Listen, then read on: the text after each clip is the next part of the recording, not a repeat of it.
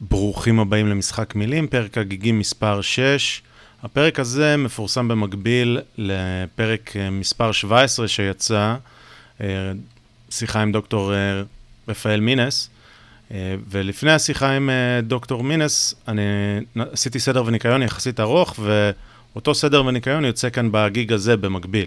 אז אם האזנתם לפרק מספר 17 במלואו, אז כל מה שהולך להיאמר בפרק הזה כבר שמעתם.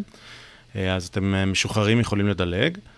ואם לא האזנתם לפרק מספר 17, אז מיד אחרי הגיג הזה, אני ממליץ לכם uh, לקפוץ לפרק ההוא, כי יש שם שיחה באמת מרתקת עם איש מאוד מאוד מעניין.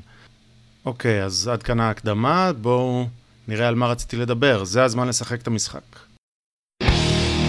Time to play the game. Time to play the game.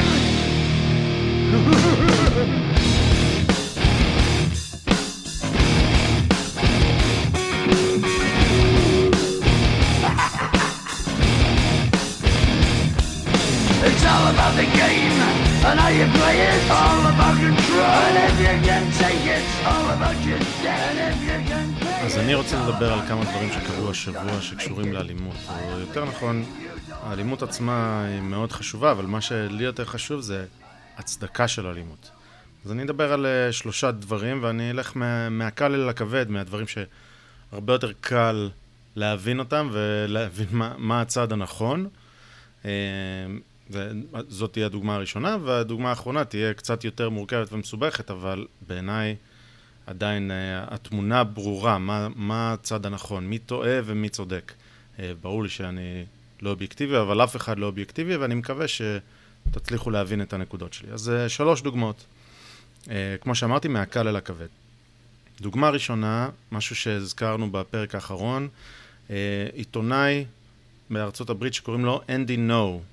נו זה NGO, הוא ממוצא וייטנאמי, עיתונאי שעובד במגזין אינטרנטי שנקרא קולט, והוא uh, הולך לכל מיני הפגנות, הוא עובד בחוף המערבי בארצות הברית, והשטיק שלו זה זה שהוא הולך ל...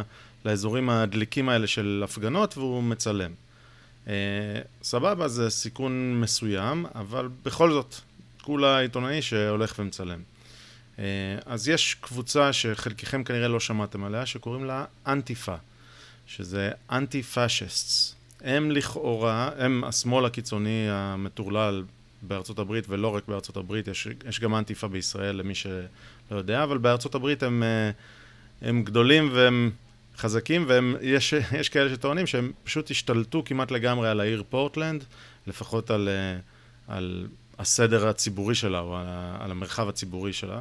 אה, ואנטיפה עושים תמיד אירועים, הפגנות, על כל דבר שתעלו על הדעת, וההפגנות שלהם הן אלימות. אני לא אגיד תמיד, אני אגיד כמעט תמיד. ואלימות לא רק... אל, כנגד פשיסטים, שזה מה שהם טוענים, אלא כנגד עוברי אורח הרבה פעמים. אמ, ואנדינו, אמ, הוא גר, ב, כנראה גר בפורטלנד, והוא אה, פשוט מתלווה אליהם להרבה מההפגנות האלה, והרבה מאוד מהתיעודים של האלימות של אנטיפה התבצעו על ידי אנדינו. אמ, מצלם בווידאו ורואים דברים פשוט, אתם לא תאמינו שזה קורה בארצות הברית ב-2019, וה... וה חוסר נכונות של המשטרה שם אה, לעצור את זה, כי אגב בפורטלנד אה, מפקד המשטרה הוא גם ראש העיר, וראש העיר, אה, אני לא אזהר ואגיד שראש העיר פשוט מסכים עם אנטיפה, בסדר? אה, כדי להיות הוגן עם אנ, אנטיפה, הם חושבים ש, אה, הברית משתלטים עליה פשיסטים, והם צריכים להגן על, אה, על הסדר הציבורי מהפשיסטים והנאצים שנמצאים בכל פינה. הם רואים בכל פינה נאצים, ולכן צריך להילחם בנאצים בעד חורמה וכל האמצעים כשרים. זה האנטיפה.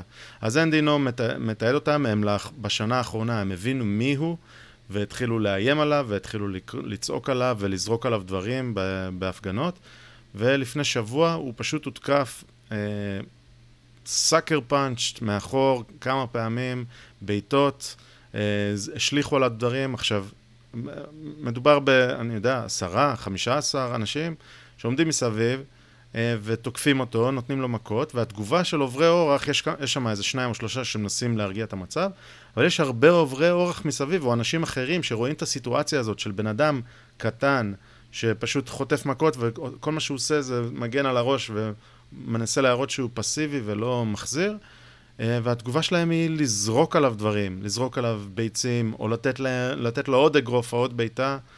אה, והוא הותקף, והמשטרה הייתה בקרבת מקום. אגב, לפני התקיפה הזאת הוא הותקף אה, עוד פעמיים, והלך למשטרה, התלונן, אני מדבר באותו יום, כן?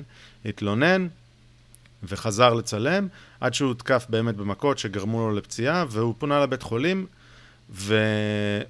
ואגב, אה, גם האגרופים שהם נותנים, אנטיפה תמיד לובשים מסכות ולובשים כפפות כאלה עם פלסטיק על, ה... על הנקלס של הידיים, ויש לו פציעות בפנים וזה, והסתבר בבית חולים גם שיש לו דימום מוחי. אז אני לא יודע מה הנזק שיגרם לאנדי נו מזה, אבל זה לא משחק ילדים, בסדר? עכשיו, אנדי נו הוא עיתונאי שעשה את עבודתו בלתעד, לחלוטין פסיבי, לחלוטין אה, לא מדבר עם אף אחד, הוא אפילו לא מראיין אנשים, אלא פשוט רודפים אותו שם ומציקים לו ותוקפים אותו, ואחרי זה גם תוקפים אותו באלימות קשה. אה, ו- וזהו, על, על עצם היותו עיתונאי שמתעד, הוא הותקף. עכשיו, פה מגיע החלק היותר חשוב בסיפור, כמובן שבריאותו של אנדי נו מאוד חשובה, אבל החלק היותר חשוב זה שיש אנשים רבים שמצדיקים את האלימות הזו ואומרים שאנדי נו בעצם ביקש את זה, מה הוא עושה שם בכלל, ומה, ואגב הוא גם פשיסט והוא תומך בפשיסטים ובנאצים, אז לכן מגיע לו. והאנשים האלה הרבה פעמים הם עיתונאים. לא רק עיתונאים, אלא גם מועמדים לבתי הנבחרים, אה, ואני אתן פה כמה כישורים של אנשים שפשוט מצדיקים את המתקפה הזאת על אנדינו. אנשים שאיבדו לחלוטין את העלילה של מה צודק ומה נכון, ומה זה אנרכיה מרושעת, אוקיי? פשוט אנשים מטורללים. אה, והבעיה הגדולה היא שזה, שזה לא ממש ממש הפרינג'. ברור שזה שמאל קיצוני, אבל זה לא אנשים שמוקעים. זה אנשים שכותבים בניו יורק טיימס, ויש מאמר בניו יורק טיימס שאני אקשר פה, שמסביר כמה אה, אנדי נו סתם מתלונן, בעצם המילקשייקים שזרקו עליו לא היו עם אה, בטון שמתייבש מהר, אלא זה היה רק מילקשייקים, והוא טוען שהוא הותקף, ואגב, הוא גם conservative, אז, אז בסדר, הוא conservative. ממש, אני אומר לכם, טרלול מוחלט, באמת, ההידרדרות לאלימות פה היא לא רק מהירה ומפחידה, אלא ההצדקה שלה היא פשוט מזעזעת. Uh, כמובן שיש רבים וטובים שיוצאים כנגד הדבר הזה, גם כאלה שאולי לא מסכימים עם אנדי נו. אגב, לא ברור מה העמדות של אנדי נו, חוץ מזה שהוא חושב שהשמאל הקיצוני מסוכן, כן? אני, הוא, הוא לדעתי מציג את עצמו כ, כליברל, שמאל מהמרכז, מה שנקרא. ליברל במונח האמריקאי. Uh, זהו, אז הסיפור של אנדי נו הוא מאוד חשוב, כי הנה עיתונאי שהותקף, ויש עיתונאים שמצדיקים את המתקפה שלו. אותם עיתונא... אלה אותם עיתונאים אגב, שטוענים שקץ הדמוקרטיה מגיע כי טראמפ מבקר אותם, או טראמפ אה, אומר שהם אויבי העם, משהו שאני לחלוטין לא תומך בו, אבל מצד אחד הם טוענים שיש מתקפה על עיתונאים, מצד שני הם מברכים מתקפה על עיתונאים. אז זה פשוט, אה, באמת, דו-פרצופיות, חוסר, אה, לא יודע, כובע ההיגיון נפל להם מהראש והם נשארו פשוט גלמים שמונעים מאג'נדה ורואים רק מי קונסרבטיב ומי לא קונסרבטיב, או במילים אחרות, מי נאצי או מי לא נאצי. אז זה הסיפור של אנדי נו, ממש קל להבין שבן אדם שעובר חצי לינץ' ויש לו דימום במוח, בלי שהוא עשה כלום, ממש קל להבין שהוא לא אשם, לא צריך להאשים אותו, ומי שתקף אותו הם הרעים בסיפור. אה, אגב, כמובן שזה, אני יכול להגיד, זה כמו להגיד, הבחורה לבשה חצאית, מה אתם רוצים? ברור, מי שלובשת חצאית, אה, מגיע לה. זה פשוט אותו היגיון, אותו רציונל. אז זה הסיפור הראשון, מזעזע, יש הרבה מאוד uh, כישורים ששמתי כאן, אז תסתכלו. הסיפור השני הוא יותר קרוב לבית, הוא מחאת האתיופים. עכשיו, מחאת האתיופים זה שם מכובס, זה היה מהומות, מהומות האתיופים וה, ואנרכיית יוצאי אתיופיה בישראל, אוקיי? עכשיו, אני תומך מאוד בזכות למחאה. ואני חושב שוואלה, יכול להיות שיש להם גם קייס למחאה, ספציפית אגב על המקרה שהיה, אה, שגרם למחאה הזאת, אני לא יודע להגיד מה קרה. אין לי מושג. מה שאני יודע להגיד זה שנהרג מישהו, נהרג אה, אה, סלומון טקה, טקה או טקה, מצטער אם אני אומר את זה לא נכון, אה, אבל אני לא יודע להגיד מה הייתה הסיטואציה. אני בהחלט יכול לראות סיטואציה שבה זה היה הרג חסר אחריות, יודעים מה? הרג שמונע מגזענות. יכול להיות צד אחד של הספקטרום. צד שני של הספקטרום, השוטר אה, הרגיש איום על חייו. אגב, הוא היה שם עם אה, ילדיו בפארק, ו... ויכול להיות שהוא הרגיש איום על חייו, וירה אה, להגנה עצמית, ואגב, לטענתו, גם הוא בכלל לא ירה לכיוון, ה... לכיוון אה, אה, הצעירים שהיו מולו, אלא ירה לכיוון, לפי הנחיות, כאילו, על הרצפה, והכדור ניתז. עכשיו, בין הספקטרום הזה של שני. שני הקצוות האלה, שבצד אחד לא מוצדק לחלוטין, מצד שני אפשר להבין. את הפעולה בסיטואציה של איום לחיים, יכול להיות הכל. אני, אין לי מושג מה קרה. מי שטוען שיש לו מושג, או שהוא משקר, או שהוא עצלן, או שאני לא יודע מה. אוקיי? אה, כמובן, מי שלא היה שם וטוען שיש לו מושג. ואני מניח שרוב המאזינים לא היו שם. זהו, אז עכשיו זה שזה הצית מחאה, לגיטימי, על הכיפאק. והמחאה, הסטנדרט הזה של חסימת כבישים, בעיניי לא לגיטימי. אבל יודעים מה? הם לא היחידים, עושים את זה כולם. אגב, גם היום חסמו את צומת עזריאלי, בעיניי זה בפני עצמו אנרכיה בישראל ואוזלת יד של המשטרה ומערכת אכיפת החוק, מזעזע, אבל וואלה, בסדר.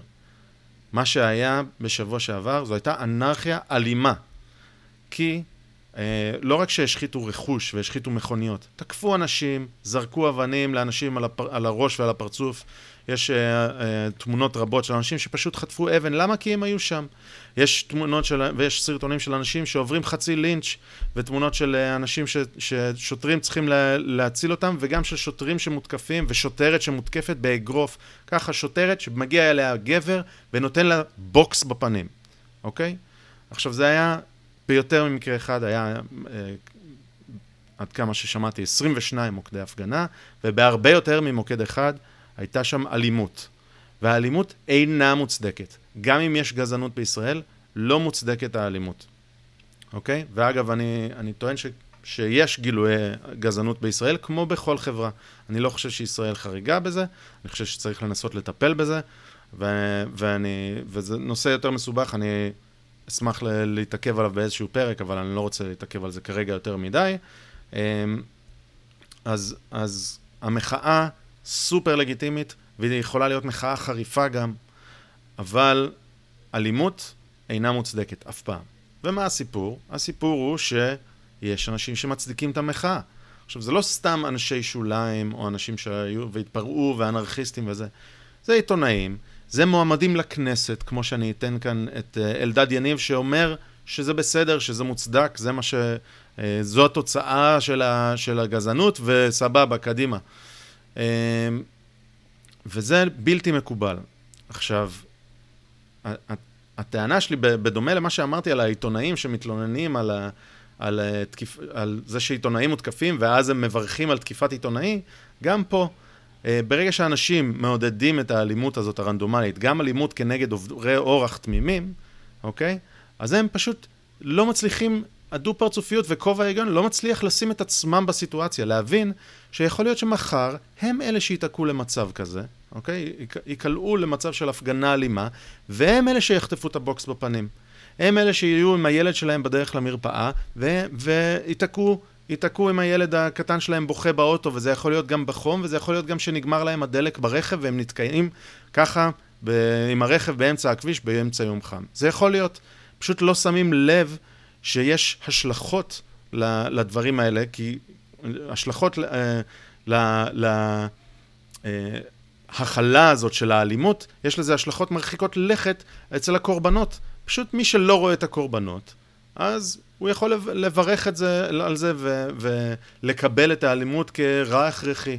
אז כשזה יקרה לכם, אתם לא תסכימו. אגב, יכול להיות, יכולה להיות קבוצה אחרת, שגם חושבת שמגיע לה, וגם נגדה יש גזענות, וגם נגד אותם מפלים וזה, ואולי איתה אתם לא מסכימים. לדוגמה, לא יודע, אולי חרדים חושבים שמנסים לחלן אותם, מנסים לגייס אותם, הם בתפיסת עולמם חושבים ש... ש ממש המדינה מתנכלת להם והולכת להרוס אותם. המשטרה מתייחסת אליהם באלימות והכל, הם יכולים לחשוב בדיוק הפוך. דמיינו את אלדד יניב עומד בפקק של מחאה חרדית אלימה בצומת עזריאלי. אתם חושבים שהוא יברך על זה? אני חושב שהוא לא יברך על זה, והוא יגיד איזה אה, בריונים אלימים, ואם הוא יחטוף בוקס, בטח. בטח שהוא אה, לא יברך על זה. ואגב, כל מי שאני מכיר שאמר שזה רע הכרחי, אותו דבר בדיוק. אם זה היה חרדים או מתנחלים, הם בחיים, בחיים לא היו מברכים על זה, אלא היו אומרים איזה חבורה של ברברים, אוקיי? אז האלימות לעולם לא מוצדקת, ואני אגיד יותר מזה. התוצאה ש... של ההפגנות האלימות האלה לא תהיה שינוי לטובה, היא תהיה שינוי לרעה. כי אנשים עכשיו, ככה, אני לא מצדיק את זה, אבל אני פשוט אומר שזו המציאות, ככה מוח אנושי עובד. אנשים עכשיו יהיו יותר גזענים, לא מרצון, אלא כי ככה הם יגיבו כשהם יראו אה, חבורה של אה, נערים צעירים אה, ממוצא האתיופי, וואלה, יכול להיות שיהיה להם עוד, עוד כמה נורות אזהרה שלא היה להם לפני שבוע. למה? כי הם ראו נערים אתיופים שעושים, שמבצעים, אה, עושים חוליגניזם ו, ועושים לינצ'ים לאנשים. וזה בעיה, זה פשוט אה, לס... ממש גול עצמי, ממש גול עצמי, לנסות לשנות לטובה, והתוצאה היא שזה יהיה שינוי לרעה, ואגב, גם מבחינה משטרתית. יהיה עכשיו הרבה יותר קשה לקחת אחורה. אה, כי, כי פשוט כשיש אנרכיה כזאת, צריך לטפל באנרכיה. פשוט ממש ישיג את ההפך מה, מהרצוי. אז זה היה המקרה השני. אני חושב שעדיין זה מאוד קל ופשוט להבין מה נכון. נכון לא לברך על אלימות ולא לקבל אלימות, אבל וואלה, אולי זה קצת יותר מורכב, כי באמת יש פה נושאים מורכבים של חברה ו- וגילויי גזענות ודיכוי וזה. אולי. עדיין מאוד מאוד ברור לי שאלימות לא מוצדקת. יופי. אז זה היה הנושא השני. הנושא השלישי הוא טומי רובינסון. עכשיו, מי מכם שלא יודע מי זה טומי רובינסון, דיברנו עליו בעבר, אה, ולא עשינו פרק שלם שמסביר את כל הסיפור, ואני מקווה מאוד שנעשה בקרוב, אנחנו בתקשורת עכשיו אה, מישהו שיעזור לנו לעשות אה, פרק כזה. אבל טומי רובינסון הוא בבריטניה, אוקיי? הוא פעיל חברתי שהפך להיות uh, עיתונאי עצמאי, בסדר? הוא התחיל כפעיל חברתי כי הוא ראה שבעיר עיר שלו, איפה שהוא גדל, uh, בלוטון באנגליה, יש תופעה רחבה ומתרחבת שזוכה להתעלמות מוחלטת, והיא תופעה של grooming gangs. Grooming gangs זה שם מכובס לכנופיות של פדופילים שאונסים ילדות, אוקיי?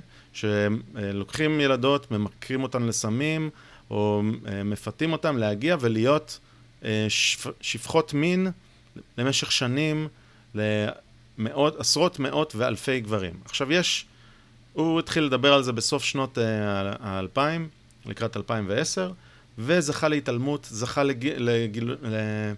להאשמות כגזען מוחלט, כפשיסט, כי לא אמרתי, אבל הגרומינג גנגס האלה זו תופעה שקורית אצל האוכלוסייה המוסלמית בבריטניה, הרבה מאוד אה, יוצאי פקיסטן, אבל לא רק, ממש לא רק. אה, והוא אה, התחיל אה, להציף את זה, אמר, מה זה, יש לי, יש לי נערות בשכונה שאני מכיר, הבת של השכן וה, והבת של השכן האחר, שנאנסות פשוט. והמשטרה מתעלמת מזה, לא רק, לא רק זה, יש תיעודים שמראים שהמשטרה קיבלה הנחיות להשתיק את זה כדי לא, לא להיראות גזעניים, בסדר? אה, וזה התרחש במשך שנים, אוקיי? זה התרחש כנראה עוד מסוף שנות ה-80. ובמשך שנים על גבי שנים, נערות קטינות, בנות 10, 11, 12, 16, נאנסו והפכו לשפחות מין.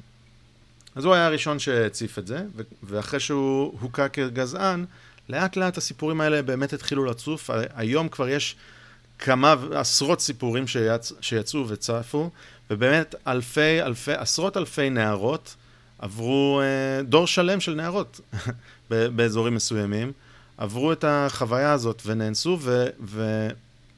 ובאמת זה, זה היה אונס שני, היחס שהן קיבלו מהרשויות. פשוט הורים שמתחננים לשוטרים לעשות משהו והשוטרים משתיקים אותם.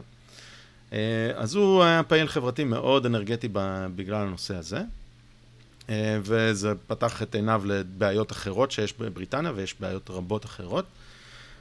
ואחרי שהוא היה פעיל חברתי, הוא עזב את הקבוצה שהוא הקים, כי הגיעו לשם גזענים אמיתיים, אז הוא לא רצה להיות מקושר אליהם, עזב והפך להיות עיתונאי עצמאי. עכשיו, הוא נרדף כל השנים על ידי הממסד, ובאמת, אני אפרט את זה בפרק אחר, אבל לפני שנה הוא עמד מחוץ לבית משפט, לאחר שחבורה של כנופיה של grooming gang, המשפט שלהם מתנהל, למעשה המשפט הסתיים, הם קיבלו פס, פסק דין כאשמים, והם הגיעו שוב לבית המשפט כדי לקבל את גזר הדין, את העונש. והוא עמד מחוץ לבית המשפט, צילם אותם, עשה לייב בפייסבוק, דיבר למצלמה, עשה כאילו uh, uh, דיווח, דיווח זמן אמת, וכשהם הגיעו לבית משפט צילם אותם ואמר איך אתה מרגיש לגבי גזר הדין היום, וכמובן חטף קללות חזרה וזהו, הוא לא בדיוק היה הכי נחמד, אבל, אבל הוא גם לא היה אגרסיבי ולא איים ולא שום דבר, שאל איך אתה מרגיש. כל פעם שבן אדם מגיע, אה, וזהו. אחרי כמה דקות, טומי רובינסון נחטף מהרחוב על ידי המשטרה, והועלם למשך כמה שעות. אה, הוא הגיע, לש... עוד באותו יום, הגיע לשופט בלי עורך דין, והשופט גזר עליו 13 חודשי, חודשי מאסר. עוד באותו יום הוא נשלח לכלא, אוקיי? והטענה הייתה שזה היה ביזיון בית המשפט, ואחרי זה טענה אחרת של הפרת הסדר הציבורי, או הפוך, ו- וזה. יש בבריטניה חוקים שאסור לדווח על משפטים שמתרחשים, אוקיי? כי, כדי לא להשפיע על חבר המושבעים. אבל יש פה כמה בעיות. אני אסיים את הסיפור ואז אני אגיד מה קרה השבוע. אה, יש פה כמה בעיות. הדבר הראשון, שהמידע, כל המידע על המשפט הזה כבר פורסם. פורסם ב-BBC ו- ו- ובמקומות אחרים. שתיים, המשפט נגמר, זה היה גזר דין, לא פסק דין. שלוש, המגבלות על המשפט הזה הוסרו כבר.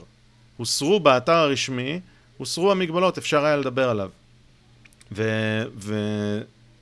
זהו, יש בעיות נוספות, אבל בואו נשאיר את זה כאן.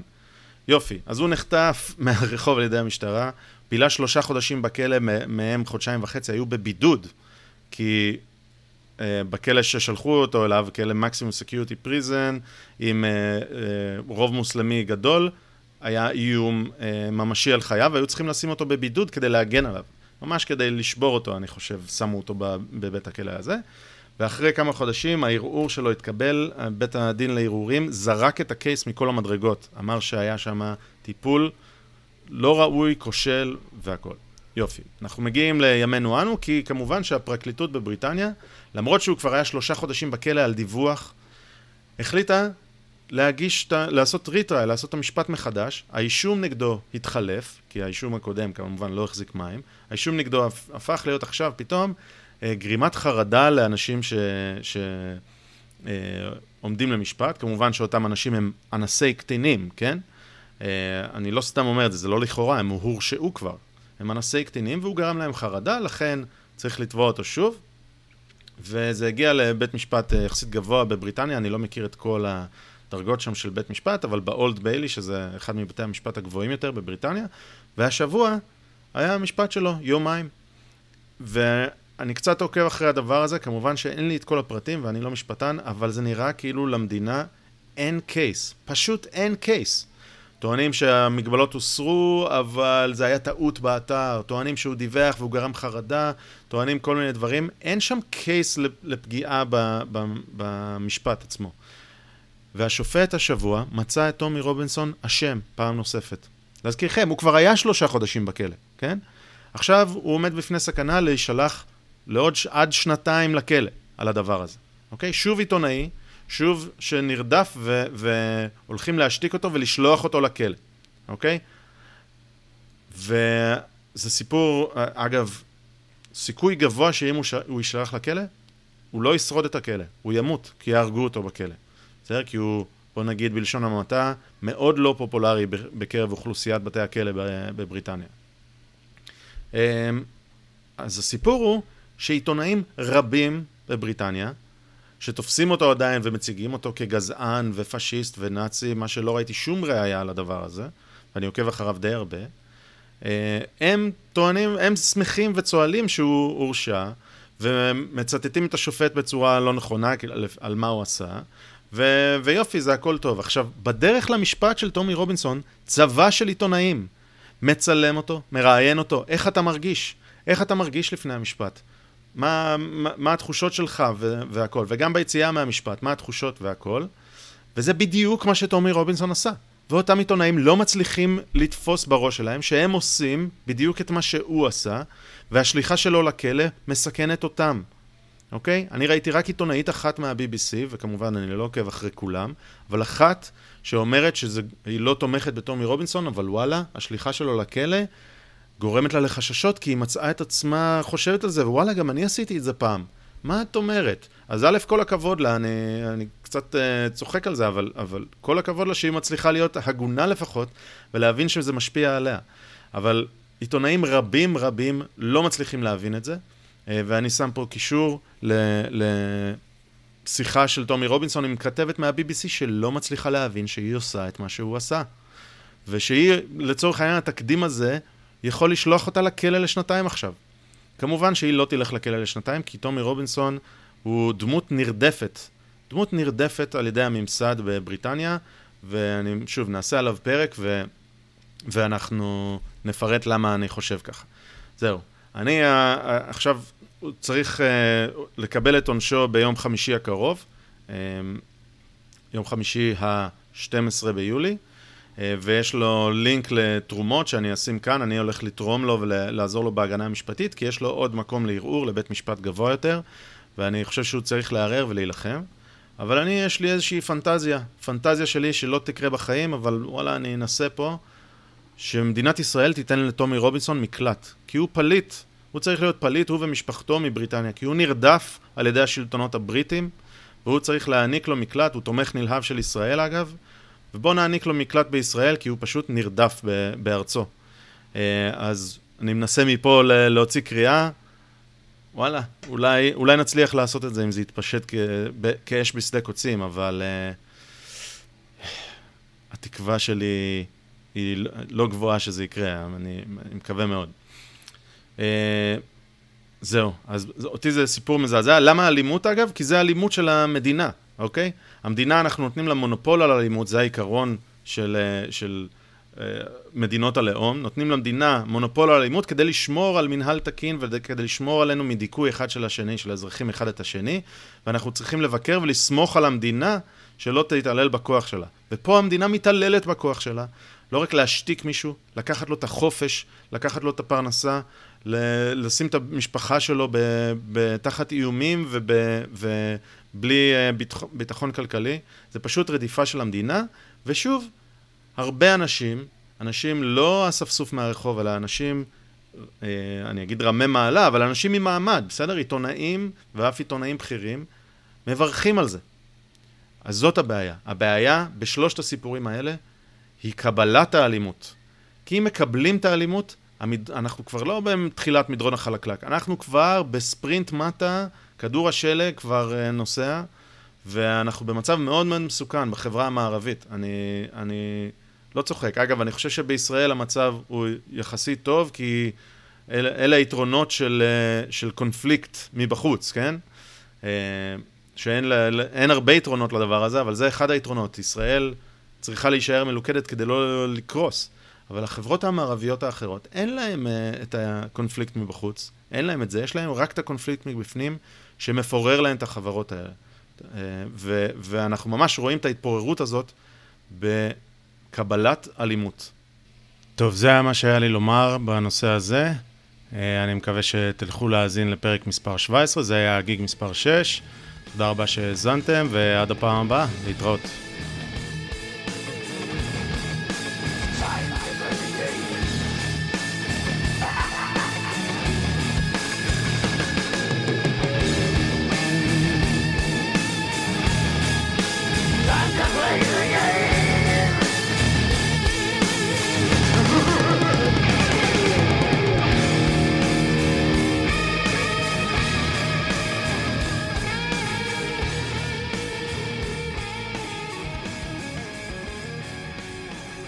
אם אתם מוצאים את הפודקאסט הזה בעל ערך, אז תכתבו לנו תגובות באתר, באימייל, תעקבו אחרינו ביוטיוב, בטוויטר, צייצו אותנו, או תשתפו אותנו לחבריכם, כשעוד אנשים ישמעו ויוכלו להאזין, כי אם מצאתם את זה שוב בעל ערך, אז אולי זה שווה. כל אינטראקציה שלכם עם התוכן הזה רק תעזור לנו. אז uh, מודים לכם מראש, ותודה רבה שהאזנתם. להתראות.